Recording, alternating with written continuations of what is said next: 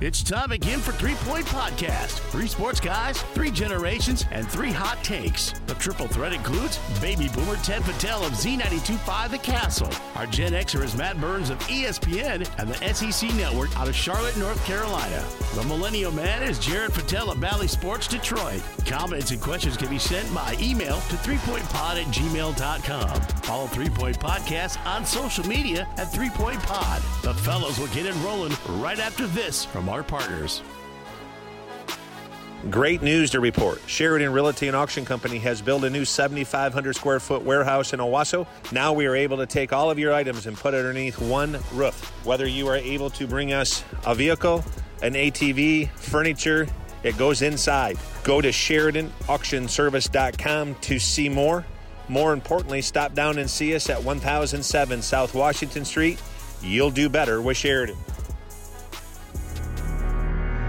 Rivals Tap House and Grill is the area's go-to spot for the best in food and drink. Meet up with your friends and catch your favorite sporting events on over 20 high-def flat-screen TVs and our 120-inch projection screen. Rivals can handle your large or small parties and is an awesome spot to put on your fundraising events. Weekly food and drink specials including gourmet burgers, wings, pizza, homemade soup, and salads. Rivals also stocks a large selection of craft and domestic brews. Rivals Tap House and Grill, the official gathering spot of Three Point Podcast, located on the corner of Shiawassee and M21 in Corunna.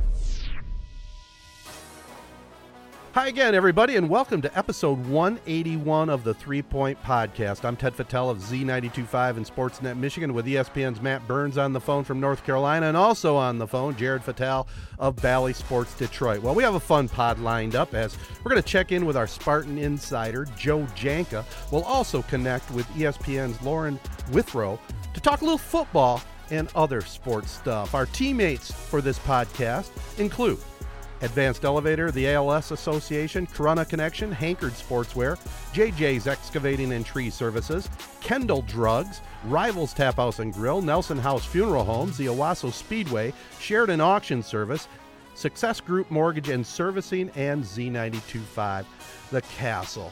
Well, fellas, let's uh, let's get caught up a little bit before we dive deep into football talk. How, how's everything going with you boys? Not good, fellas. Um, been planning my actually, well, good and bad. I mean, one year, no need to congratulate me. Uh, I've been in a relationship for one year, which is one year more than I ever thought I'd be in. But with that, last Saturday, so I'm in Detroit, and let's just say around 11 o'clock, I found myself face down in a toilet, just barfing my brains out. Oh. And I came to the realization, a realization I have pretty much every time I'm in this situation. What is the deal with alcohol? Ted, I kind of blame it on your sort of boomer generation. What is the obsession with it? I just don't understand it. It it's literal poison going into your body. I'm not sure if it's because I don't drink as much as I did when I was in college. I don't know if it's because I had the wrong mix of all these different drinks. A margarita might have been what put me over the edge, but I don't know. I just it's just embarrassing that I'm at this point and I'm just totally out on alcohol.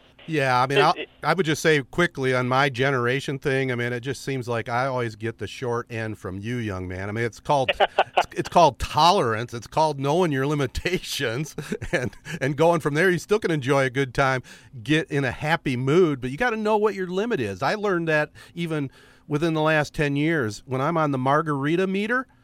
Two solid big margaritas will work for me, but if I get that third one, uh, there's trouble.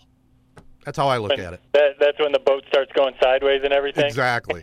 yeah, it, it is funny that it, no matter what the angle is that Jared goes with, somehow he always blames your generation. I know. well, here's here's the fact of the matter, Matt. Is so I, I was doing a little bit of research on alcohol. Actually, did you know that it's only been within the past like 150 years or so that we've been able to create alcohol higher than like two percent? Like anything more than two percent is not natural. That it's been distilled, it's been this, it's been that, and who who's to blame for the alcohol like resurgence? It's the boomers.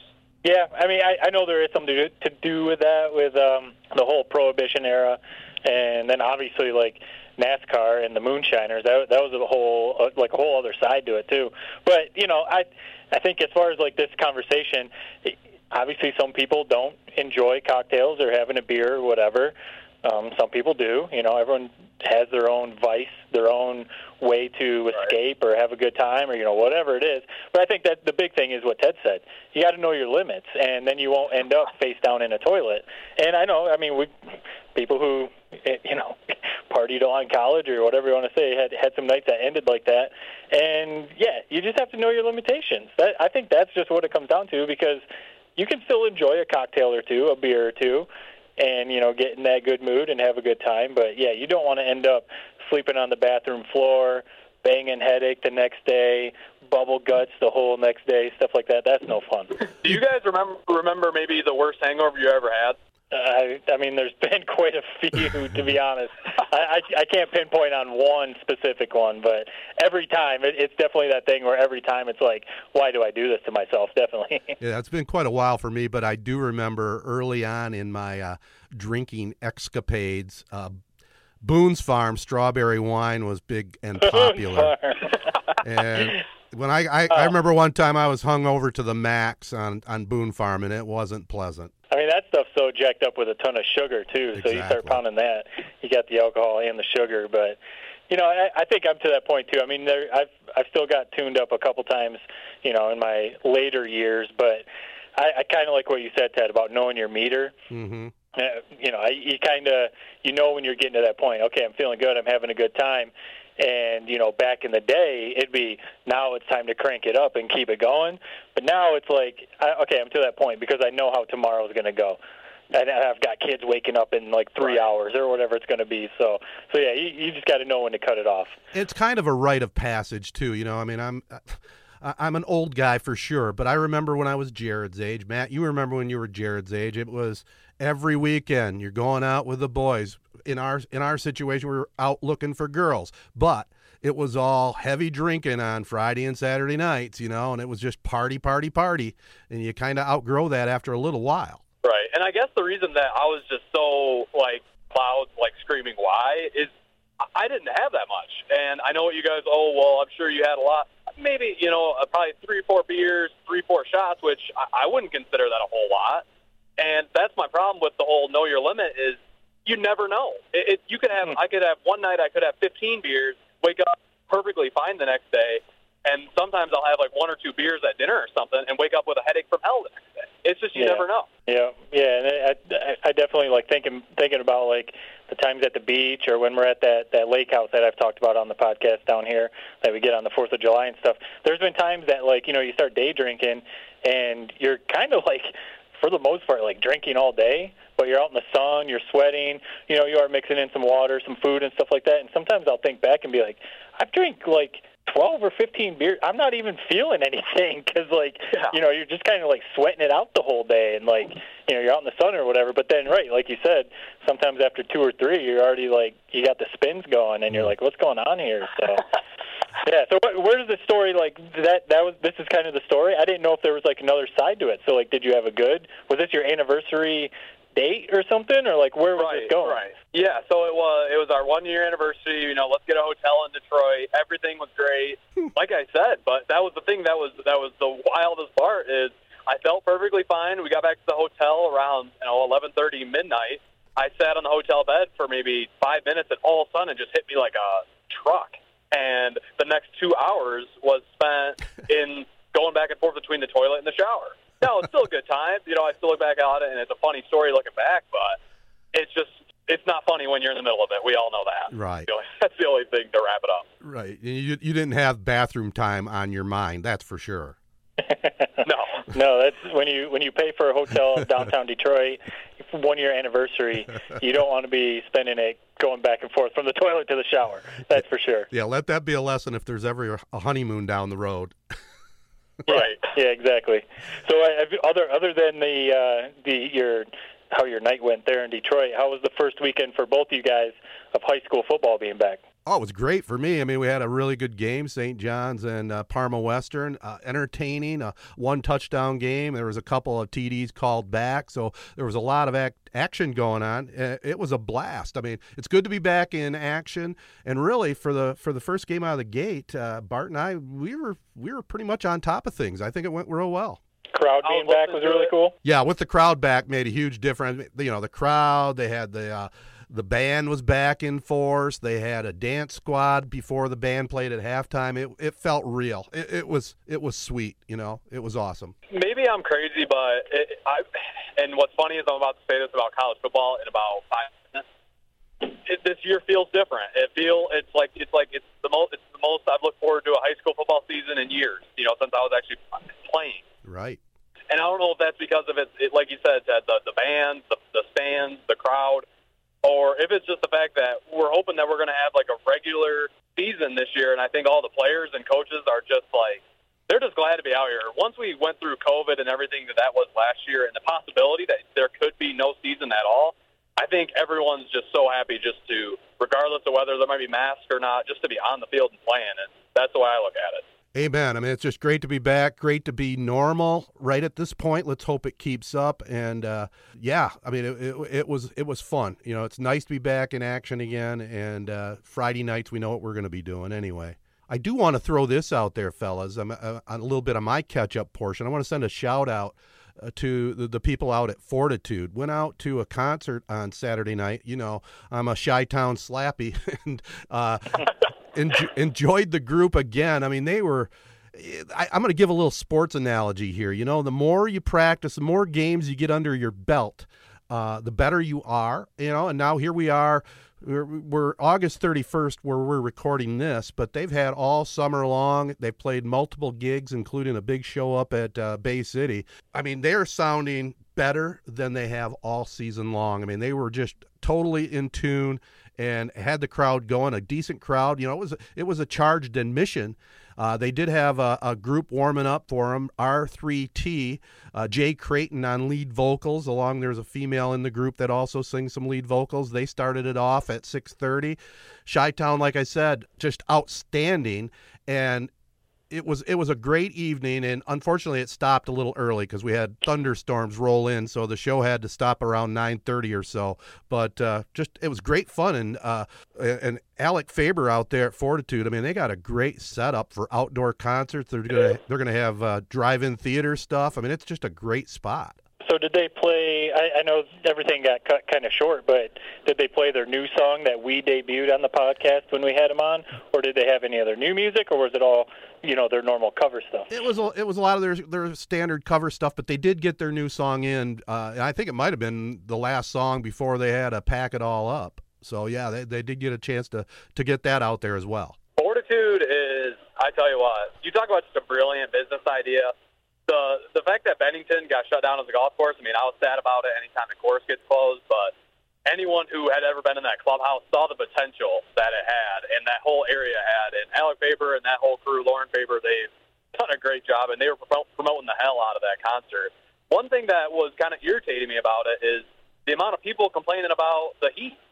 Uh, listen, we're, we all we've all been from Michigan. Me and Ted, we're still here.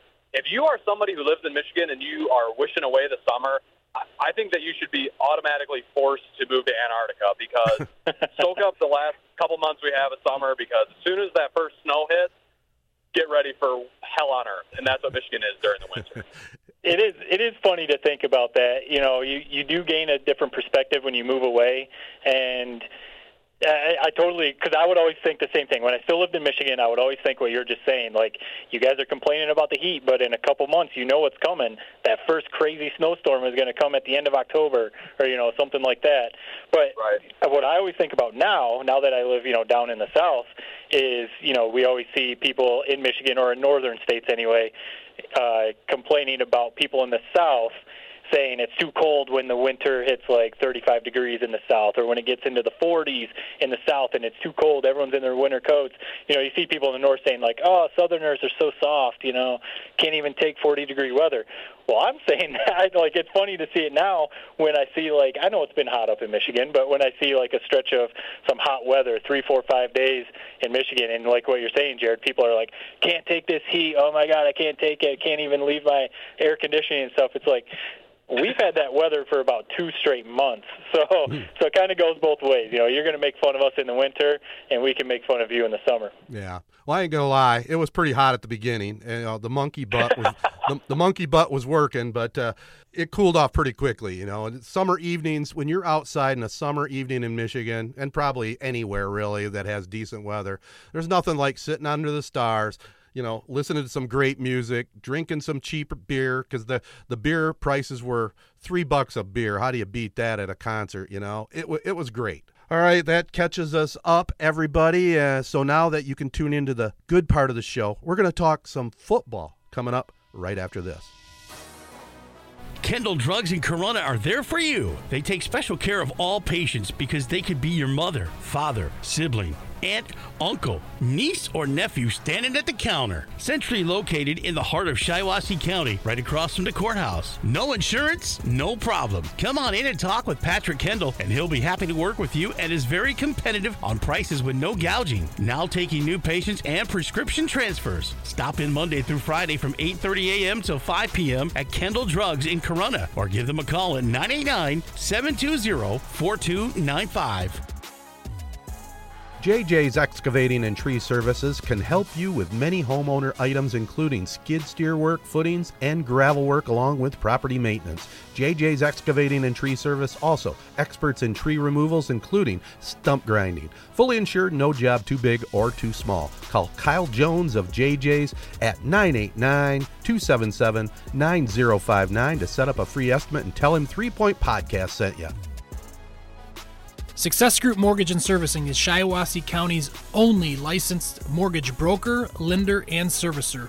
That means you get exclusive products not found anywhere else. If you are looking to purchase a home or refinance a home in Florida, Hawaii, or Michigan, stop what you're doing and give Success Group Mortgage and Servicing a call. 989 720 4380. That's 989 720 4380. All right, guys. Uh, this is one of the weekends we're really looking forward to. Yeah, week zero started, but there's all kinds of great games in store for us starting on Thursday all the way through Monday, you know, Labor Day weekend. How, how, how can you beat it? I mean, I know we're all just really excited. Michigan and Michigan State back in action. I guess since we're all three Wolverine fans, how excited are we that Michigan football is back, or are we excited? Well, I, I tweeted it out, and it, it kind of blew up a little bit. Like if it went a little bit viral, but just a simple my my quick thoughts. Basically, the question you just asked, and I, I basically said, I don't care how recent seasons have gone or how you know people are saying you know the whole Jim Harbaugh era has been a letdown. Anytime for me personally that Michigan football is coming back, I don't care if expectations are high, low, or like this year, kind of no expectations. I'm pumped. I'm excited because when you really think about it, we only get to watch Michigan football 12 or 13 Saturdays a year. And when you think about that, I'm going to try and soak in every Saturday, every three, four hours of Michigan football. I know I'm going to get pissed off a few times and probably yell at the TV or whatever, but I'm pumped. I'm excited for Michigan football to be back, even if we have like no expectations like this season. Well, I think uh, what's weird is I think that the fact that we have no expectations is why I'm excited for this year. And years like for once, all of Michigan's fan base isn't thinking national championship or bust. Like I think honestly, I feel like if we win nine games or eight games, that's a great year. So I'm just hoping to get you know maybe one great game. How about this baseline for me to be happy? Just beat MSU. But going into this year, I'm just I'm excited that we didn't have the loud off season that we always have as Michigan fans surrounding Michigan camp. Uh, and I'm just excited to see what happens because either way we look at this, I think it's a win-win for Michigan. Either we move on to the new era or we keep the Jim Harbaugh fire lit. So either way, in my book, it's a win-win. That's why I'm excited. 12 noon Saturday, Western Michigan Broncos at the Big House. Uh, I'm assuming that they'll fill that place up. I don't think they have any limitations on it. But let me ask you guys a question. I, I thought about this. I don't know if it's a boomer question or not and I know you know where I'm going to go with this, but would you rather have an 11 and 1 season with the only loss to Ohio State and just missing out on the playoffs or go 9 and 3 and beat Ohio State? I see people pose questions like this on Twitter all the time, and and post polls or you know whatever, and it does seem to be like they're uh, almost split. There's a huge part of the fan base that it's all about only Ohio State, and I feel like you you maybe kind of lean that way, Ted. It's all about you have to beat Ohio State, and I totally understand that. I really do. But for me personally, especially with where Michigan football is right now and Jim Harbaugh, if they went 11 and one and you know beat or and lost to Ohio State. That was the only loss of the year, and they at least look competitive. They're not getting their doors blown off by Ohio State. I would totally take that any day of the week because personally, I don't think Michigan is on Ohio State's level. So if they lost to Ohio State, I would say, okay, yeah, that's not really. I didn't expect them to be that. It's like if if uh, if Georgia loses to Alabama, Georgia isn't necessarily on Alabama's level right now, so it's kind of almost an expected loss. So for me personally, I will any day of the week take 11 and one with a hard-fought loss to Ohio State. No, Matt, we we've lived that, Matt. It was horrible that year where the Jabril Peppers, uh, J.T. Barrett, fourth down. Looking back, I mean, there's really nothing to hold on to with that season. But you tell me this: if I, I'm not even going to say nine wins let's say we go five and seven, and in Jim Harbaugh's last game, he beats Ohio State. Are you not like remembering that win for the rest of your life? I know I am. We need to beat Ohio State. It's the thing that's keeping this program tied down. It's not Harbaugh. It's not the players. It's it's the fact that we just for some reason can't beat that damn team. And as soon as we do, I really think the floodgates are going to open for the next ten years for Michigan football. So I'm in the camp of let's just beat Ohio State. Whatever else happens is gravy on top. Yeah, I won't go to the five. I won't go to the five and seven and beat Ohio State. I could live with eight, eight wins and beat Ohio State, but I won't go that low. But I, I'm 100. percent I'm sick and tired of the Buckeyes spanking us. It's time for me, and they may not do it this year. They're definitely going to be underdogs, but you got to get that monkey off your back. No, I yeah, I'm totally with you guys. And the scenario you laid out, Jared, if if it was a five and like if they're going into the Ohio State game five and six or whatever, then yes, give me Ohio State because basically the season's almost a wash at that point, and it's kind of like the Devin Gardner game, you know, with Brady Hoke at the end of you know where they went for two at the end of the game and lost. Like that that season was kind of lost anyway, so that win over Ohio State would have been amazing. But like to me personally, like a nine and three with a with a win over Ohio State, yes, of course that'd be awesome to beat Ohio State. But then it's kind of like okay, well, where's the program? Like because then we probably lost to like Wisconsin and Penn State yep. or something like that, maybe even Michigan State. Or, or so that's kind of like cool. Okay, we beat Ohio State, but we're still only nine and three. Like, what the hell is going on? Whereas eleven and one, you know, at least in my opinion, eleven and one. Okay, cool. Like this is we're showing something. We whooped up on Washington. We whooped up on Penn State. We smoked Michigan State.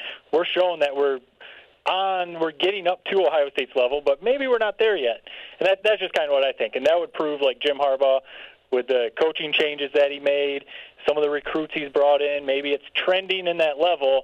And then maybe like next year is where like we truly get up on Ohio State's level. But no, I'm with you guys. I'm sick of losing to Ohio State. Most of all, I'm more sick of losing to Michigan State. I can't stand I can't stand losing to Ohio State. I really can't stand losing to Michigan State. really cannot stand that. I would much rather truly take back that rivalry and then be like, okay, now let's catch up to Ohio State. So where, where what is our like? Where do you guys? What is a successful season for this team? I mean, it's uh, it's that's what's amping me up so much for Week One.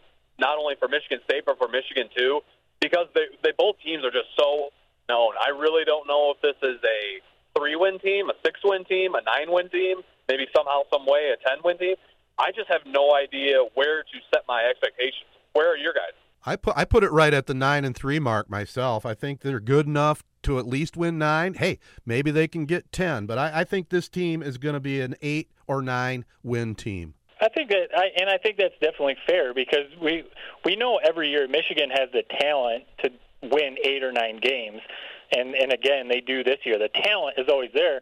It's just always been like, can they put it all together, and can the coaching staff get them prepared and stuff like that. So, and I, I said before we started recording that I'm slowly starting to sip on the amazing Blue Kool Aid a little bit, and kind of because of like what you said, Jared earlier. It hasn't been a loud off season. It hasn't been all this crazy. All of a sudden, one of these dudes is going to win Heisman, like we almost hear every off season, or all of a sudden Jim Harbaugh has truly figured something out. You know, there, there's not all those weird headlines. The only headlines there really are is, I think, realistic or like positive ones that there were changes on the coaching staff that are bringing a new energy. You know, like former players like Ron Bellamy and Mike Hart. You know, bringing that old Michigan passion you get a new defensive coordinator, so I know we all love Don Brown, but get the hell out of here because it was not working. Nope. So we got a new defensive coordinator coming from the Baltimore Ravens. So, you know, hopefully bring in like an NFL passion. Jim Harbaugh, I don't know if you saw pictures, like he's lost a ton of weight. He apparently is saying Yep. he's got a new like perspective. He got away from football for a little while, so hopefully that helped. So that's like the stuff. Like it's not loud, it's not ridiculous expectations. It's just like hopefully there's just a new energy, you know, with these new coaches, and maybe Harbaugh getting smacked around last year, maybe that helped him like wake up a little bit. So will it all come together? You know, who knows?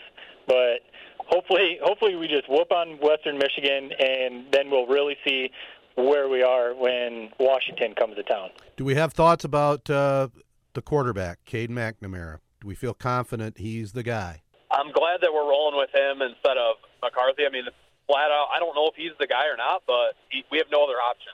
We have no other option, so we're going to kind of live and die by his right arm, and we'll see. I have no idea what type of player to expect. I mean, I think what we need from him is just to be like a game manager type thing, and if this team's going to be legit, it's going to have to be because of the defense. Yep. I mean, I still have question marks about Gattis. I, there's so many question marks on the offensive side of the ball, but it seems like under Harbaugh, our defense is always pretty good, minus the Ohio State game. So I'm just, I think that's where we're going to win our games is on the defensive side of the ball. So McNamara, he's all right. He's going to manage the clock. He's going to manage the game, but don't expect him to be freaking Joe Milton against Minnesota, aka Yeah, and I, you're right. I, I'm kind of in the same boat. I think he, the the biggest thing is he has to like manage the game. I mean, you you brought up Milton, and obviously there was just a ton going wrong there. But you know, some of the other the previous quarterbacks too turned the ball over a ton. You know, we were going three and out, throwing interceptions, fum- like just like setting the defense up to fail. It seemed like at some point. So I just want to see McNamara manage the game, but then also like hit some big plays and stuff like that. So I, you know, like, am I totally confident in him? You know, I don't know. We'll we'll see how he plays. But you know, he the dude has a ton of talent because he holds like every high school passing record in Nevada, which I know Nevada isn't necessarily like Texas high school football, but still that says something. And he did show a little bit last year when he came in against Rutgers and stuff. So, you know, and I, obviously everyone, you know, during uh, spring and summer camp is saying, you know, he's taking on like a leadership role and stuff like that. So, you know, will, will it translate into wins on the field? I don't know, but I, I'm excited anyway. Uh, Where, where do you stand, Ted? Would you rather see the freshman or see McNamara? No, I think I saw enough out of McNamara last year that I think he is is more than adequate for the job. You know, like you guys both have said, manage the team. Don't make big crucial turnovers. You know, just run the team. And and he he has that. that Kind of the it factor that I, I was watching on television, watching him play. Just he has kind of that fiery attitude, you know, that you want in a quarterback, and I th- I think he has that confidence, and I, I think it's going to be a big year for him myself. The one thing that worries me, and I saw Matt, I saw you going back and forth with our friends from Blue by 90 about this, but the guy wasn't named a captain. Which, Yeah. as a former quarterback, let me just say, if you are not the captain as a quarterback, there is something seriously wrong. And I know that Matt, you were saying how all, all these other guys have seniority, they've been captains before, this or that. Listen, they do all but sew that captain on your shoulder pads when you're a quarterback, and the fact that he wasn't uh, voted a captain is very worrisome, especially when we're talking about this guy, the fiery attitude. You know, he's in the halftime after after the game against Rutgers last year, saying how great of a win it was, this or that. It's just worrisome to me that he was not named captain because he seems like the ultimate captain guy, which is what scares me. Yeah, uh, and I do get that because right, normally you do see the quarterback. I mean, like Shea Patterson was a captain, and you know most of the time you do see your quarterback as a captain. I guess to me, like I, just knowing how Jim Harbaugh has operated since he's been at Michigan, it does seem like he does usually give that to the upperclassmen. So that, that's kind of more what what I was looking into it, but. I guess we'll find out if if all this like you know he's taking on a leadership role in McNamara if it if it really translates on the field. But ultimately, to me, like I understand the captain thing is big. I understand what you're saying. I just want to see people win. I don't care who the captain is. It's kind of like the uniform debate. I love talking about uniforms, alternate uniforms, and you know all that kind of stuff. I think it's really cool. Gets the gets the players excited, gets fans excited. I don't give a shit what they wear on the field as long as they win. So it's kind of the same thing with captains. So we know we're excited about Michigan. You know they're taking on uh, Western Michigan high noon on Saturday. Michigan State gets underway 9:15 at Northwestern. That's a that's a really interesting matchup. Any other games this weekend you guys are pointing at that must see TV? I mean, I think the obvious one is uh, the Clemson Georgia game. You know, Saturday night. Um, I mean, you, ton of question marks around both those teams. It's a top five matchup. Yes. So Clemson obviously juggernaut. Is this the year that Georgia finally like takes that next step and wins the SEC, actually beats Alabama, gets to you know the college football playoff and stuff. So that game, Clemson and Georgia. But then the other one I, that I think it's it might end up being classic Big Ten football. I don't know, but the Indiana Iowa game could be really fun. I mean, those are two usually pretty good teams in the Big Ten. So Top that game's 20? at 3:30 on Saturday. That could be a really cool game too. I so think so. Yeah, there's a bunch of good games this weekend though. Yeah, no, the game that I think is sneaky, like two games that I think are sneaky, really good games. One, the Sunday weekend capper, Notre Dame, Florida State. For some reason, that that last game of Week One is always. It doesn't matter if it's Alabama versus Middle Tennessee State. Somehow, some way, it's a hell of a game every year. Uh, I know Notre Dame's like an eight-point favorite is all in that game, so it's supposed to be close. I'm circling that one. Also, I think Chip Kelly, UCLA, they're kind of my sleeper team this year. I think that they're going to be up there around 10 wins, and they're going to kick off their season. They already won last week against Hawaii. Looked really good. Week two, they're playing LSU at home, number 16 LSU. I think Chip Kelly's going to put a show, put up a show, and we're going to be looking back as the sort of jump start to the UCLA program and then Chip Kelly. So Yeah. I'm circling LSU versus UCLA as well. Yeah, and how about Zach Charbonnet there with his debut with the Bruins? Not a bad start, huh? Look good. I'm gonna guess. I'm gonna guess what what Ted's looking forward to. I know you're you're a classic Big Ten guy too. You want to see the Penn State Wisconsin game at the same time as Michigan, but that would be a good game too. No, that's a that's a clicker game right there. But yeah, that'd be a good game. But actually, I was looking at uh, well, you you got to go Georgia Clemson, I think. But uh, the Indiana Iowa game, Big Ten football, three thirty. That's where I'll be tuned in probably to right there.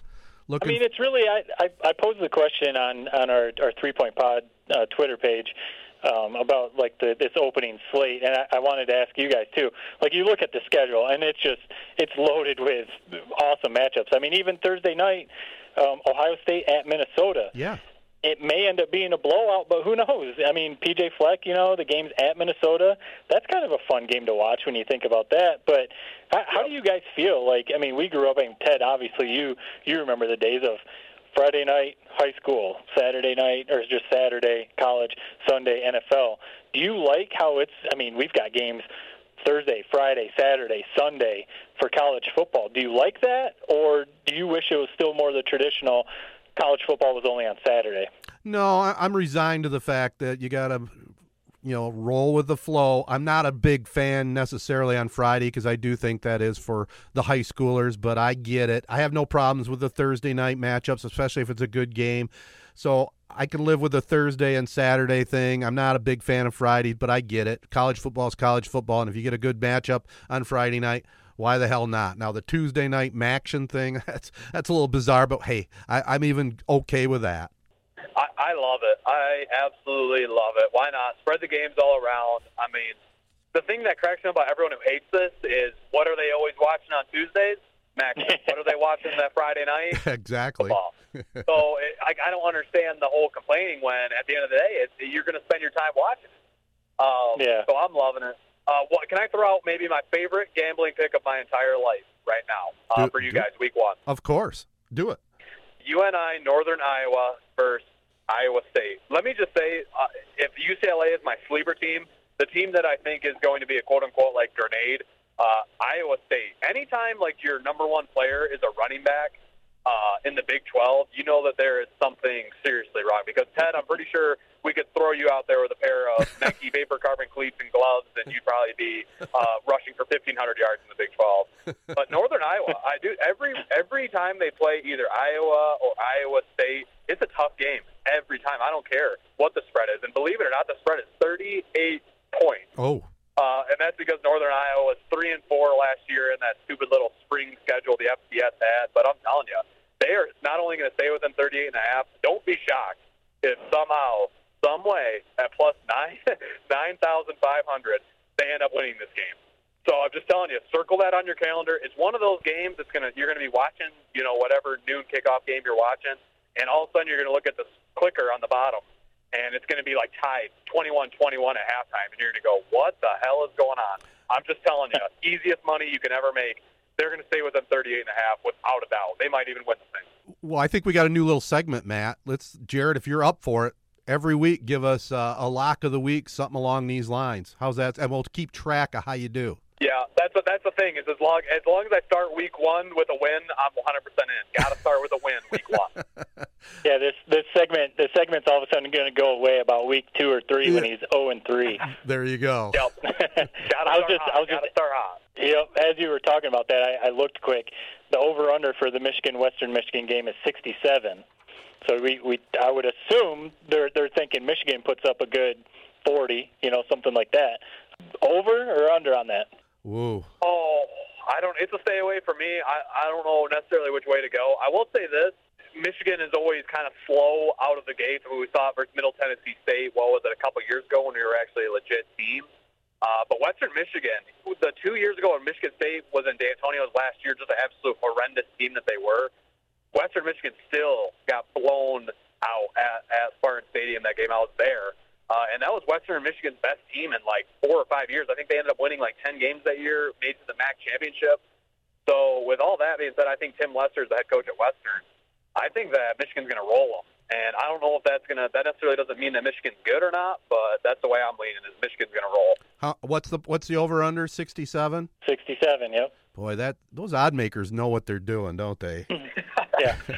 I probably would take the under on that, but it, it's going to be real close to that number, I think. That's a lot of points. It is. You know, especially because, like you said, Jared, uh, we, we're we're used to seeing Michigan start off pretty slow, and it's getting late in the first quarter, and it's only seven to three or something, and we're like, all right, what's going on here? I did see an article. Again, it's all these off-season articles. I get it, but Jim Harbaugh in an interview said that he wants to. They've been focusing a lot on starting fast because in the past they've been slow starters, basically like what we said. And that, that's what I mean. Like I'm going back to real quick, like seeing maybe they have finally like looked themselves in the mirror at some of these things and been like, we got to focus on this. We can't be starting slow. We can't be, you know, doing some of this other stuff or whatever. So that that's hopefully what that's I don't know what gives me a little bit of hope. We'll see if it we'll see how it goes though. I I just hope for I, I don't want to see a close game. I don't want to be stressing out in the second half. I know that. No way. All right. Well, we'll uh, we'll definitely be tuned in. We'll definitely talk a little bit more Michigan and Big Ten football with our guests we've got lined up. We'll check in with Lauren Withrow right after this. Boogity, boogity, boogity, let's go racing. The Owosso Speedway has been building families and communities through the promotion of short track racing since 1939. That's almost as long as you've been alive, Ted. Saturdays are race days at the Big O with gates opening at 4. Qualifying begins at 5 with the green flag waved and racing at 7. The Owosso Speedway's 3 8 of a mile oval high banked layout is super fast providing thrills and action galore. Easy to get to on M21 between Owosso and Ovid. Stay up to date on upcoming features by following the Owosso Speedway on Facebook at Owosso Speedway MI. Nelson House Funeral Home's number one goal is to serve the families in our area. The Nelson House staff are proud to serve our local community with reliability, integrity, and compassion. Unique service representing unique lives, ensuring your loved ones receive the honor and celebration they deserve. Founded in 1880 and continuing the tradition today with chapels in Owosso, Chesaning, and New Lothrop. For more details, find them at nelson-house.com or call 989 723 5234. All right, guys. Well, we're talking a lot college football. You know, week one is coming up. We're all excited. Michigan State on Friday night. Michigan gets going Saturday at noon. So we thought it'd be a good chance to bring in somebody who definitely knows Big Ten football. Her name's Lauren Withrow. She's a Michigan alum and a fellow Midwesterner. She does some work for Northwestern's football program, and she is a Sports Illustrated publisher. And I, I know you, you also do some work for ESPN, uh, covering some games. So you're definitely plugged into the college athletics scene. So first of all, thank you for joining us, Lauren. And I, the first question I want to ask you is, how cool is it to think about being, I guess, you know, the, the quote unquote normal back to normal college sports, seeing fans back at the stadiums and stuff like that? Well, thank you guys for having me. First of all, I, I'll answer that question, but I would like to throw in that you said Michigan State is playing on Friday night. And for me, as a Michigan alum and now Northwestern reporter, I would like to say Northwestern play on Friday night. um, but to get into that, this is the first time we're going to have fans back at Ryan Field, obviously, at all the stadiums across college football. So I think this is going to be huge. And this is my first time out of college that I'll actually be covering football, boots on the ground. So I can't wait to experience it because that's going to be a totally new thing for me. And I, I'm so excited for these players. After talking to them, it's been one of the biggest things they can't stop being excited about is having their families there to see them. Uh, having fans and being able to get that energy for the first time. So I think we're going to level up in a sense and we're going to see higher caliber play in football and and obviously getting the community back together behind it is huge. This is Ted Lauren. I just wanted to throw out I always like to know the backstory, you know. Where'd you grow up and how'd you get to where you're at right now? You know, I'd say that's a long story, but for uh, the sake of time, yeah, I grew up in Michigan in Bloomfield Hills, about 20 minutes outside Detroit. Was in Detroit area my whole life. Went to the University of Michigan and I actually had two undergraduate degrees that were both in health sciences. So one was biopsychology, cognition, and neuroscience, and the second was movement science. So I thought that I wanted to go to medical school and do something in the realm of sports psychology. And it was literally by chance when a girl in my sorority, my sophomore year of college, asked me to come help her out. She worked on the Michigan student TV station, and they needed some extra hands on deck for one of their productions. So I just went along with her, and then the next week they said I could go on air and do a report if I wanted to. I had no clue what I was doing, but I jumped right in and fell in love with it. So my passion for sports kind of shifted from the medical side of things to the media side of things, um, which I never could have anticipated. When I was growing up, I didn't think I want to be a reporter. I want to do sports media. I didn't even see it as a possibility as a career path for me. So it really just came up by doing things and saying yes to things that sounded fun in college. And as I continued to do that, more doors opened and I got more experience. And now I don't want to do anything else. I do have a question for you, Lauren, to follow up on that. Um, you mentioned earlier that you know boots on the ground, fans and family, and everyone being back in the stadiums and all that kind of stuff. So my my first question is, are you are you traveling for games that you're covering, or are you currently still just doing uh, remote kind of reporting? So I'll be on site at Ryan Field for all of the Northwestern home games. I am planning to travel to all the games that I can drive to. So Illinois, Michigan, things like that. I have opportunity to get out there, but it's going to kind of come down to more logistics, still getting my everything in order really of, you know, learning how to cover the sport day in and day out and kind of seeing how much I can manage on top of also being in school because I'm actually starting my master's degree at Northwestern in about two weeks now. So we'll kind of see how the time management goes out, I'll definitely yeah. be up in Evanston. yeah, no, that's crazy. Starting your master's degree too. Uh, so the, the the second question was going to be, how different has it been? I mean, you talk about like Ted's been doing this for sports radio for over 30 years, traveling, going to all the different stadiums, and always in person. But the people, kind of maybe like yourself, breaking into the business, and Jared, kind of learning remotely. You know, everything they're learning is doing all these covering games kind of remotely and stuff like that. So, how different has it been for you to learn like the traditional side of traveling to games, going to practices and reporting, but also learning doing the press conferences over Zoom and doing Zoom interviews with coaches and stuff like that? I'd say I saw both sides of it. So when I was in college, uh, summer after my sophomore year, I started working at Fox Sports Detroit, which is now Bally Sports Detroit. I know Jared's over there now. So when I was there, I was covering the Tigers, Pistons, and Red Wings all on site. Um, and then in Michigan, also covering the Michigan basketball team. So I had an opportunity to travel to the Big Ten tournaments and then to all those games on site in Detroit and get some experience with in-person interviews and, you know, being in a press box and covering a game from the arena or stadium. And then when things shifted during COVID, at first it was kind of a shock to the system. Like, how do you do this? You know, how do you network? How do you meet people and build build real life relationships with people over the computer? Um, but as that went on, I actually saw a lot of benefit to it, and it changed my approach to reaching out for interviews. And I think that people are honestly more accessible now over the computer now that Zoom interviews are normal.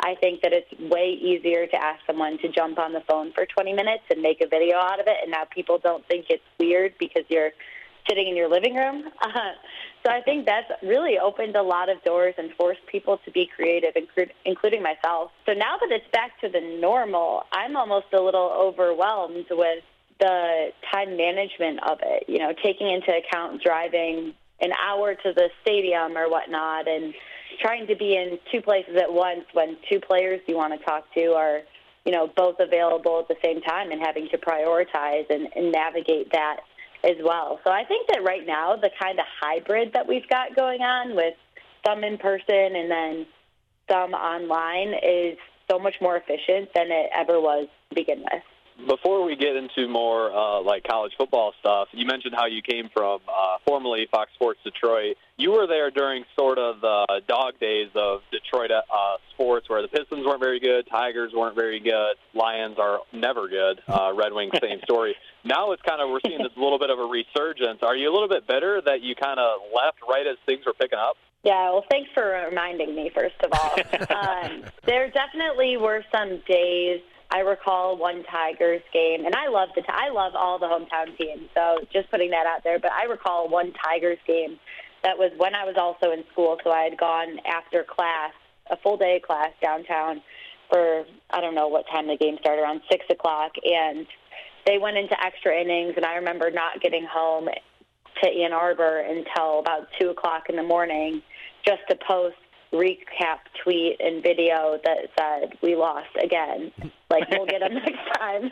Uh, so those days definitely got long, but I love watching it now. Now I think that I've been so invested in the Tigers this year. I think it's been so exciting, and also a lot of those guys um, that were on the team when I covered it are still there, and then a lot of the new faces who are maybe younger players that are right around my age, you know, in their early to mid 20s are starting to see a lot of action. So from building relationships with those guys when I started and kind of watching them come up through Toledo and now to Detroit has been really fun. So I'm a little bit bitter, but all I'll say is now I'm now I'm in Evanston and now I've got a team that won the Big Ten West last year. So yep.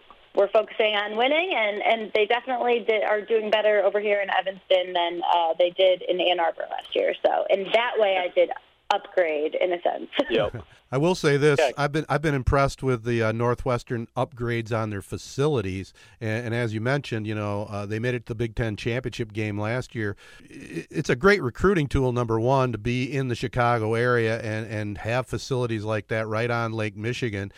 Uh, what are the chances this year of Northwestern having another excellent campaign and maybe making it to the championship game again? That's a great question that I cannot wait to figure out the true answer to.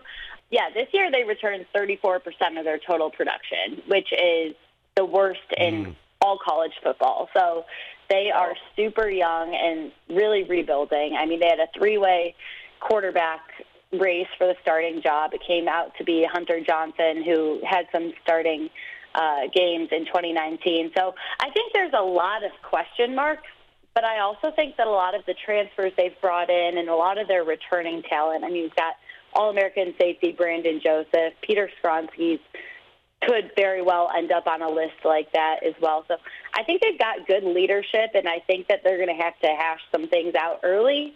I think Michigan State really is going to be a toss up in the air. I know Michigan State is the heavy favorite, but I think that as they start to get some kinks out and pick up their momentum, the program has such a strong history, and Coach Fitzgerald is so good at his job and developing young talent that I would not be surprised. I think that they will end up having a winning record overall. I think that they'll be in the race for the Big Ten West again. I don't know that I could see them getting after Ohio State, but I do think another bowl game like last year could be in the cards for them. No, I mean I, I think you kind of you said it perfectly about Coach Fitzgerald and just the Northwestern program. We we've kind of talked about it before that it's almost like you always know what you're going to get with Northwestern. Like even when they're kind of down, they're always playing hard. They're always going to put up a fight. They're always going to give you a good game. And then maybe they have those years where they do go to the Big Ten championship or something like that. So I'll be curious to see that game on Friday against Michigan State. But let's take your reporter hat off and put your fan hat on for hmm. Michigan. What are you like? What are you hoping to see out of Michigan, and what do you think you're going to see out of Michigan? Is this going to be the last year of Jim Harbaugh, or is he securing his job, you know, with a solid season this year? That is a million dollar question, and to be completely honest, I don't think that his job security and I and I'm not the one that knows all the answers here, but I don't necessarily think his job security is going to come down to just having a winning season. I think that his ties to the program weigh really heavily in that, and obviously the fan voices over the last couple of years. I mean, Harbaugh came my first year of college, I think it was. Um, I kind of went through all that and seeing the hype up before he got there, and then the quick letdown um, yeah. after football season got started. So, in terms of Harbaugh's place in the program, I really have no clue because I don't think that. I think there's too many factors going into that and way too much behind yeah. the scenes for any of us to really know. But in terms of the team, to be completely honest, my fan hat has really shifted. And I'm not necessarily proud to say that, but over the last couple of weeks, being so invested in Northwestern, I have lost a little bit of my maize and blue flair. So maybe Uh-oh. you guys can tell me what you think about that. I'll have to ask you this question before I can decide whether or not that's a good thing or not. I've been to Ann Arbor. I love Ann Arbor. Great college town. Ted mentioned a little bit ago the facilities. It looks incredible in Evanston. So, in your opinion, which is a better college town? Ann Arbor, a thousand percent. I will say, at this stage of my life, I am so grateful to be in Evanston because it is a smaller campus. It is a smaller compute, uh, community, excuse me. And the athletic department is so much um, more intimate with the media, per se. There's a lot more room to you know get interviews and they're much more flexible and they're much more open and excited to have coverage. Michigan was a lot more closed off in terms of media availability. So at this stage of my career it's kind of like evanston is the perfect place. It's beautiful. The facilities are outstanding. But above all that really the people there in their athletic department and the players coaches have made it such an incredible place for the players to grow, but also to welcome in media and things like that. So, better college town, I would not do my undergrad in Evanston. Um, but here, you know, graduate school, a bit bit older and a little more calmed down. I think it's it's a good spot. Well said there, and you know, Ann Arbor or Chicago. I mean, if, if you want to go for some fun in a big city, uh, Chicago is a great, great spot. Do you have a, a favorite hangout when when you get to the big city? Oh my gosh! So I actually live right downtown. I've got a couple spots.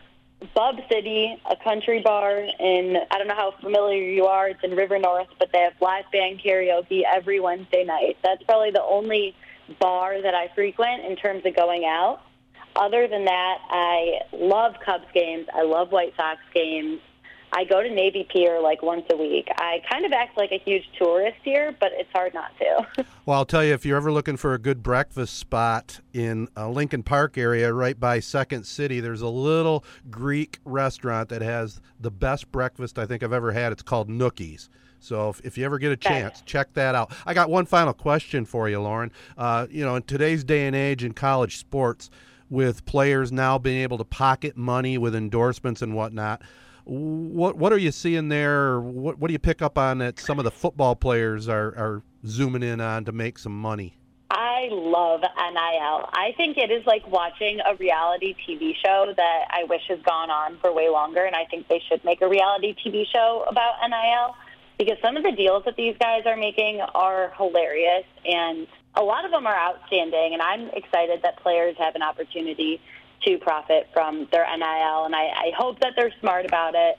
Um, one thing that I've been really impressed by has been, at least at Northwestern, and I know a lot of athletic departments across college football and across college athletics have done a really good job implementing um, more like business basics classes into their team meetings and to educate athletes on how to manage their money and learning about taxes and managing a brand, which I think is really cool. And a lot of athletes aren't in business school. So I think that's giving them really practical tools that they need. But I've loved watching these Northwestern guys, especially take their deals and, and it's all over social media. I know Ryan Hilinski, one of the Northwestern quarterbacks, just is doing a deal right now with Mercedes Benz, and that makes me wish that I played football at a D1 school right now because I would love a new car. Um, so yeah, I think we need a reality TV show about it. I think it is way overdue. I'm happy for them. I think they give the entire country entertainment for so many months that the least we can do is allow them to earn off of that. Yeah. Uh, TV show would be uh, great. One thing that I had to, that's kind of been boggling my mind the last few minutes is I went to the Navy Pier when I was a kid, and I think I went there maybe twice, and each time I was bored after like 15, 20 minutes. Uh, what did I miss about that place? I can't believe you go there all the time. Okay, so I live across the street basically from the pier, so that's part of why I take my dog and we walk around the pier all the time. Um, they have fireworks two nights a week, and you can sit by the water and watch the fireworks. They've got a Margaritaville where you can get a margarita to go now because COVID has now allowed that to be okay. Um, so I'll take my dog, walk around the pier, and then most nights they have a live band too. Um, it's not like I go and spend hours there, but like for Right. an evening stroll or something along those lines, it's it's great. Yeah, hours though, I don't think you could do that. okay, that makes more sense. Yeah, it, that is the spot. That that and the Big Bean. That's where like everyone talks about. You got to go when you're in Chicago, and you got to get that picture. But you were talking about the NIL classes and the business classes. I've always said that that should be like general education for everyone when you go, eh, whether it's in high school or when you go to college. Everyone should learn that stuff. So I think yeah, it's yet to be seen what actually comes out of this. NIL, and we'll see how it affects college football. But you guys, I want to get. I got one more quick question for you before we get you out of here. You guys are talking about Chicago and what a great city it is, and I think we all agree. When I moved to Connecticut to work at ESPN, everyone out there, it was all about New York City and Boston, and rightfully so. Two very awesome cities, New York City and Boston. But I would always tell people, be like, you got to get to Chicago. You love big cities. You got to get to Chicago, and everyone would be like, why? You know, what? Just like the Bulls and the Cubs, or you know, what else is there? And it's like you got to get to Chicago. So yeah, I, I love that you know selling Chicago like that. But the question is, Detroit style pizza or Chicago style pizza? Detroit, a thousand percent. I actually found one of the only restaurants in Chicago pretty close to me that serves Detroit style pizza, and I think that's the best pizza in Chicago. I'm I'm not on board for any of the deep dish stuff. It's basically a big pie. It's like it's like eight inches thick. I, I'm not a big fan of Chicago style.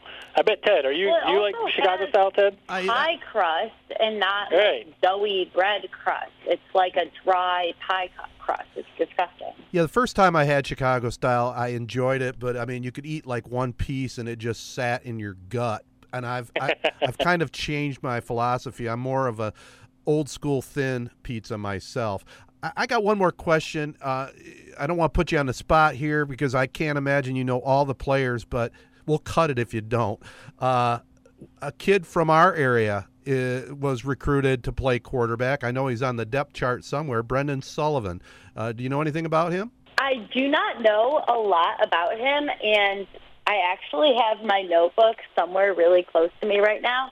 And he's one of the players that I actually noticed. There were a couple practices um, up in Evanston that were open practices. So I was taking notes on all the quarterbacks back when there were still, you know, having the QB race. Um, and he was somebody I was like, who is that out there? I don't remember what number he's playing, but I do remember writing down his number to to look it up later and say who was that kid because he was taking a lot of snaps. So I don't know a ton about him, but from what I saw in fall camp, it looked like he was seeing a good amount of action. Yeah, Jared grew up with him. Yeah, I mean, like you said, you pretty much took the words out of my mouth. Sounds like he's getting a lot of action, like in fall camp and everything, and hopefully, all you can hope for. Fingers crossed. I know we're all big fans of him. That you know, in a couple years, maybe next year, sometime down the road, he can maybe see some playing time. Absolutely. Well, listen, Lauren, uh, we really appreciate the time. Uh, I definitely enjoyed your conversation, and your in-depth look. Hopefully, we can uh, check in with you down the road. College football season is here, and uh, we're looking forward to it, and we're looking forward to to your stuff out there. Again, tell our listeners the best way to follow you. Uh, you can just follow me on Twitter. It's at Lolo L O L O Withrow. Twitter and Instagram. That's about that's about it. If you want some Northwestern coverage, it's SI Wildcats Daily for all the you know Big Ten Northwestern football coverage that's coming up. The next time we talk to you, you'll be 100% Northwestern, and Michigan's just going to be long gone, right? You know, I will say right now, I am wearing my Michigan alumni T-shirt. uh, so I don't think we're going to get rid of that. So All we right. can check back in, but there's going to be a little maize and blue in, in my heart forever. I think. Well, good deal. Well, listen, we appreciate the time, like I said, and uh, we'll we'll chat with you down the road. Thanks again. All right, thanks, guys.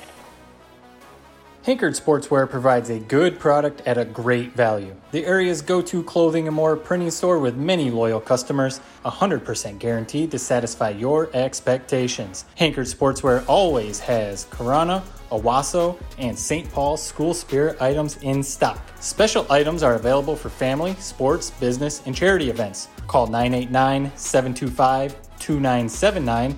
Stop into the store on Exchange Street in downtown Owosso and follow them on Facebook at hankard.sportswear. Advanced Elevator Company have the very best trained professional field technicians and project management team for installations, troubleshooting, and repair of elevators in the entire Midwest. Centrally located with world headquarters in the heart of Owosso, Michigan, the Jankas are longtime huge supporters of the Corunna Public Schools and, might I add, just local legends in general. Advanced Elevator Company, area business leaders, and a longtime member of the Shiawassee Regional Chamber of Commerce. All right, next up on the pod are Spartan Insider Joe Janka. And Joe, I know you're excited for the Spartans. You know, last year was kind of a wild year with COVID and everything else, and it looks like we're back to normal a little bit. So we want to pick your brain a little bit on what we can expect in East Lansing. Welcome to the podcast once again. Thanks, guys. I'm uh, I can't even sleep at night. I'm so excited. I'm not even kidding for just college football to be starting. And thanks for having me. So I'm I'm fired up. So you're, I, I, so I have to ask: Are you in on the week zero stuff, or do you technically not think college football starts until until week one, until this weekend? I think it's this weekend. Once they get, I think it's the they're doing the Duke's Mayo Classic Bowl, or when that like first big like neutral site game, whatever weekend that is. That's the first week for me. Which this year is Clemson and Georgia, but they usually have like one big game like that. That's the start of the college football season for me that weekend. So not not Friday night, Michigan State versus Northwestern. no, and not Ohio State, Minnesota. I mean, I'll be watching them and having fun watching them, but I mean, I think that first Saturday. So this year it's Labor Day, and usually they do it. Oh, I think the last couple of years along Labor Day, but uh, this Saturday would be my first college football Saturday with the traditional college game day and everything, which I love. So I'm fired up. So, Joe, the way I look at it with Michigan State in Northwestern game one is it's the perfect game to start off with because Northwestern beats the bad teams and they lose to the good ones. So you're going to know exactly what team you have uh, after week one. So what do you think? Is it are you feeling confident or are you a little bit apprehensive about Mel Tucker in the second year? Honestly, it's it's probably the most unknown Michigan State team I've ever seen. Just with all of the transfers they've had come in, and so and last year being such a whirlwind, and they were so volatile of a team. Um, it, it, it honestly, I have no. I, I mean, I want to say I'm confident because it seems like they upgraded their talent level, but it's it's truly, and I know it's cliche, but I think it's truly a wait and see, and I, I have no idea if they're going to look like they did last year for five of their seven games, or if they're going to come out and look better with a true full off season. And I do agree, Northwestern usually is a great measuring stick uh, because they seem like it doesn't matter what happens, how many guys they lose. Northwestern is the same team every year, and they could be nine and three, they could be three and nine, but they are like the same team every time you play them, and I hate playing them. so. Are you, uh, you know, Northwestern? That's a that's a great road trip. You going to be able to go to that one and, and watch them live? I'm not. I'm not. I, I wish I could, and not necessarily. I, I've heard like actually negative things about their field, but uh, I'd love to go to Chicago and just tailgate and have an excuse. But the first game I'll go to in person will definitely be uh, the first home game when they play Youngstown the following week. So I'm excited for that too. So where do you think where do you stand on like uh, where do you think most Michigan State fans stand uh, on a scale of like zero being we want Mel fired, Mel Tucker fired, and ten being we want this guy to be our coach for the next 20 years? Heading into this year, where do you think you are on that scale? I think at this point most people are at a zero. Um, honestly, uh, I just think that he's kind of revitalized the. I don't want to say like hype, but he's just like put some added energy into the program that was kind of dead in the right. water the last three or four years of Dantonio, where it wasn't. I mean, it could go really bad. I mean, there's a lot of unknown there, and he could be not good because he doesn't have a ton of experience. But I think a lot of people just wanted something different um, because Dantonio just got very bland at the end. Um, and Tucker is definitely different. I mean, he prioritizes recruiting. He's got a different mentality to practices and how he coaches his teams. And I think it's more like, and I think Jim Harbaugh used to get some stuff for this early on where he was calling it a meritocracy. I think Tucker is more of that mold where he's truly, he doesn't care if you're 18 or if you're 25. If you're on my team, I'm going to play the best player. And I think that was lost in the end of the Dantonio era where he liked to play older guys who were committed and good guys. And it's, it's less of, I'm just going to play the best or most talented players. So long story short, I mean, I'm at a zero, and even with a two and five record last year, I still am kind of excited and interested to see where we go from here. Well, you, we we all know why that two and five record has you excited because you guys whooped right. up on Michigan in the Big House. I mean, if that if you were two and five and you had got beaten by Michigan, it wouldn't be as exciting, right? I'd agree. I mean, honestly, it's it's uh, at, two and five, and the Northwestern win was big. I mean, they ended up yep. going to the Big Ten title game. I mean, other than beating Ohio State, if you would have said of the seven games we played, what were the two games you wanted to win? It'd have been those two. I mean, I'm just being candid, you know, other than Ohio State maybe. But I mean, they were two good wins, and the rest of the season they look terrible. So it's just it's it's so hard to figure out where they're going to be at. But hopefully, with a hopeful off season, we'll at least be able to see one way or the other what the Tucker era is going to bring. And honestly, I think it's either going to be really bad or it's going to be good. I don't think it's going to be in between. I really don't. Do you think if so? Where Michigan fans at Michigan fans right now are kind of at a pretty big crossroads. I think, or not just Michigan fans, the Michigan program, where we know like what's going on with Jim Harbaugh. We don't need to get into all that if we need to see some sort of improvement, they're not going to run the table. I don't think anyone expects anything like that, or even expects a Big Ten title this year from Michigan. Where are you kind of at with Michigan State in seeing? I know you're saying not very big expectations because you know a lot of inexperience and stuff like that. Do you need to see an eight and four to think that Tucker is moving in the right direction, or would a solid six and six with maybe a win over Michigan, or you know a, a couple other solid wins, be enough to keep you like okay, Tucker is getting this thing going? Yeah, I, I think, um, and, and Jared's going to make fun of me because this will be a lame take. But um, I, I honestly just want them to get to a bowl game this year and be competitive with everyone. Um, but it's it's kind of it got so void of talent, and there was such a lack of fire in the program near the end of the Dantonio era. Even though he had all the success he had, and he's going to go down as the best Michigan State coach ever, like I still am giving. I'm going to be patient with Tucker, even though he publicly says he's not being patient. He expects to win games this year. But I think a six and six, seven and five year go to a bowl game and win a bowl game. I think that's a great turnaround in the comparison of the roster he was handed late last February when Dantonio got out of there. And, and a Michigan win would be big, but I, I don't care who they beat, six and six, seven and five. I, I'd be happy with that. I really would. I mean, I th- I agree with what you're saying. I think so. That's exactly where you should put the measuring stick. But if I'm being honest, I, I don't know how you guys get there. I mean, you said it right off the top. No one knows anything about this team. Who who are the go-to players? Who's going to be the star player? I, I I don't know. Hopefully, you know better than I do because it's a bunch of no names on this roster. Right. Well, just from what I've seen from the spring and the fall, I do think Jayden Reed and Jalen Nailor, they're two wide receivers. They'll be number one and um, number eight. Um, I think they'll be solid. And then I think the transfer Kenneth Walker, the third from Wake Forest, they were very destitute at the running back position last year. I think he's going to be a big upgrade for them. And they essentially pulled back their entire offensive line and added a uh, what sounds like a solid tackle from Arkansas State, Jarrett Horst. But we'll see. I mean, it's it's hard to tell, but I would say those three guys, the Walker and the two wide receivers at the top of their depth chart will be like the guys scoring 90% of their touchdowns. Um, but you're right, Jared. I mean, it's hard to see, and I don't think I'm going to really know where they're going to be at until probably the Michigan game. I mean, about halfway through the year, we're really going to know what this team is because, I mean, honestly, last year they kind of just threw it together, winging it. I mean, in a lot of ways, and they just, you know, uh, this year they actually got that full off season to instill both sides of the ball, their defense and offensive scheme.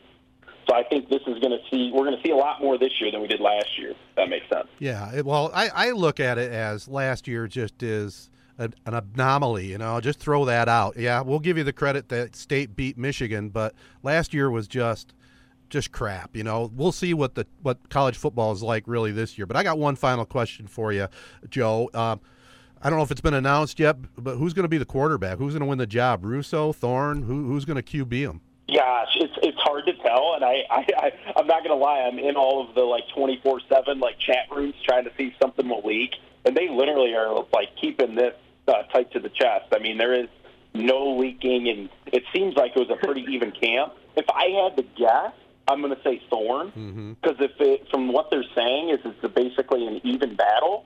And my thought on it is, is if it's an, if it's literally not one guy's better than the other, you pick the younger guy because you get three years of them rather than one. So if Russo does win it, the Temple transfer, uh, it means he's he outplayed him. He he earned it. But if Thorne plays, that either is their 50-50 or Thorne outplayed Russo, obviously. But I mean, it, it, gun to my head, I'd say Thorne right now because I think if it was going to be Russo, they had already announced it.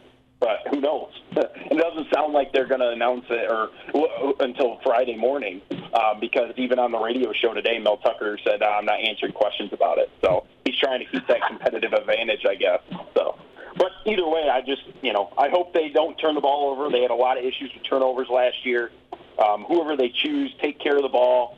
Um, I you know and, and make the right plays. Don't need to you know, they're not going to win a national title this year. Just don't beat yourself. And I, I, my guess is it's Payton Thorne at this point, but I could be wrong. One last question for you, Joe, before we let you go. How does it feel knowing that us Michigan fans and Michigan football team are we're in the ultimate win-win situation where if we end up having a good team this year, we're going to be very pleasantly surprised. And if we have a bad team, we're saying sayonara to Jim Harbaugh and we're bringing in the next hot coaching hire.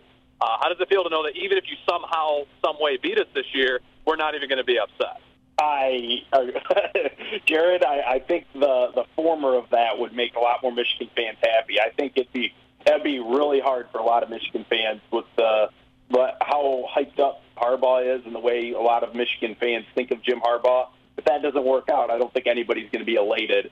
And uh, I mean, who are you going to go get? Dabo Swinney? I mean, there's not a lot of big names out there that are available. But Michigan's got the money. Who knows? But I, I, I think that would be a that's not a very um, good assumption of your fan base if you think everybody's going to be happy uh, if, it's not a good year this year.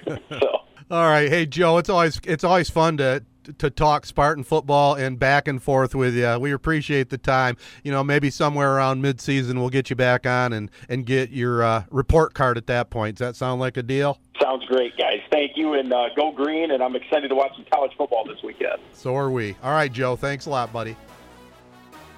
By the way, I'll be live on Z925 Thursday, September 2nd as Bishop Sycamore takes on the Corunna Cavaliers. Well, actually, the Ovid Elsie Marauders at Durand to take on the Railroaders. Now, we didn't talk about it, guys, but what a bizarre story there, huh? It's just I, I I was wondering if we would if we would somehow get into that. Uh, yeah, just insane. Like I, there's so many different layers to it, and I know a lot of people are saying like, how did ESPN let this get on the air? But like the big thing is how they've been playing for a few years and they've played IMG Academy for a couple seasons. How did none of these schools catch on to this? Not let alone ESPN putting them on TV. How has no one caught on to this? Pretty crazy. I, I think it all boils down to just where we are as like a culture, and I see it every day on social media. It used to piss me off when I was in high school, and I would see kids that I know were not getting these quote unquote offers, posting about these offers, and and you always read between the lines. I don't know if it's to pick up girls or to do what, but kids are always doing it. And I, I'm just sick of the what happened to the eye test. Why is everything off of you know rivals or 24/7? I just I think we've gone a little bit too far off the spectrum that way, and I think that this will be the type of thing that hopefully will sort of shake us back to reality. Yeah, I mean, but it, it was just an absolutely totally bizarre story, uh, you know, and it just caught me off guard. Uh, and this was actually aired. The game was actually aired, wasn't it? Yeah, the game was aired on ESPN, and that's what one of the like the big things or the big like what made it shady is how how did this get through you know to to be able to be aired on ESPN and even through the broadcast I don't know if you guys saw some of the clips on on Twitter or anything the the commentators calling the game like a quarter or two in could tell like something was up because Right. they they even started saying like in doing research couldn't find rosters. The school didn't provide rosters. You couldn't find any information on the school. And then when the game started playing IMG was just whooping up on them I mean it was like 38 to nothing in the second quarter. I mean IMG is full of five stars so you know you get it.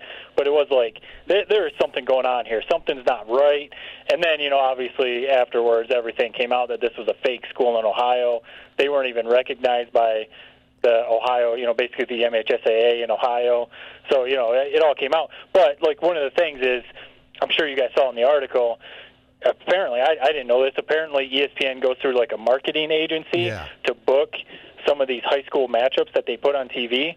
So it wasn't even necessarily that ESPN like booked this school.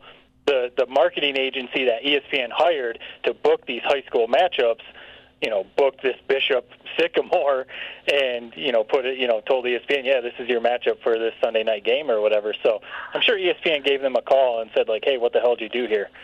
Oh yeah, who who got the black eye? It was ESPN, and even if they may not have been at fault, you there's no question about it. And just just a bizarro story for sure. Hey guys, before we do officially sign off, too, you know, uh, I got to bring it down for just a second. Uh, just a message on ALS. You know, we we end the program usually with. You know, probably my top charity that I like to get involved in. My best friend Chris McMillan passed away from ALS, and I was at the concert the other night another real close friend that I have lost contact with for probably the last 15 years. He, uh, I went to go grab a beer, and I saw him getting up out of his lawn chair, and I recognized him, but I could tell that there was an issue going on. ALS again. I mean, it's just it's just um, astounding. You know, it seems like it's really prevalent here in the state of Michigan for whatever whatever reason. I don't know if there's something in the the drinking water, you know, pesticides, but there's something going on. And you know, we all know people that died of cancer, and there's all sorts of great charities out there. I don't want to shortchange any of them, but the one I've really latched onto, and I appreciate you guys letting me do it as part of this podcast, is ALS, and I think the more money that can go into research for that just to end that terrible disease because you know what you're looking at when you get diagnosed with it you're lucky if you have a couple years and it's not a real pleasant way to go so hopefully somewhere down the line all these great scientists that came up with a covid vaccine in a record amount of time we can get the message out there and we can get the research done to end this terrible disease that's been around at least publicly since Lou Gehrig got it in the mid 30s. So that's where I'll leave that. Just uh, everybody out there, if you have any extra charitable dollars, consider the ALS Association. Well, that's a wrap, everyone. Thanks to Joe Janka and ESPN's Lauren Withrow. She's at Lolo Withrow if you want to give her a follow. Also, make sure you follow us as well at Three Point Pod. Also, let our partners know you listen in. They include Advanced Elevator, the ALS Association, Corunna Connection, JJ's Excavating and Tree Service, Kendall Drugs in Corunna, Hankard Sportswear, the Owosso Speedway, Rivals Tap House and Grill, Nelson House Funeral Homes, Sheridan Auction Service, Success Group Mortgage and Servicing, and Z925 The Castle. All right, we're going to call it a podcast. For Jared Gattis and Matt Burns, I'm Ted Gattis saying until next time, so long, everyone, and enjoy the 2021 college football season.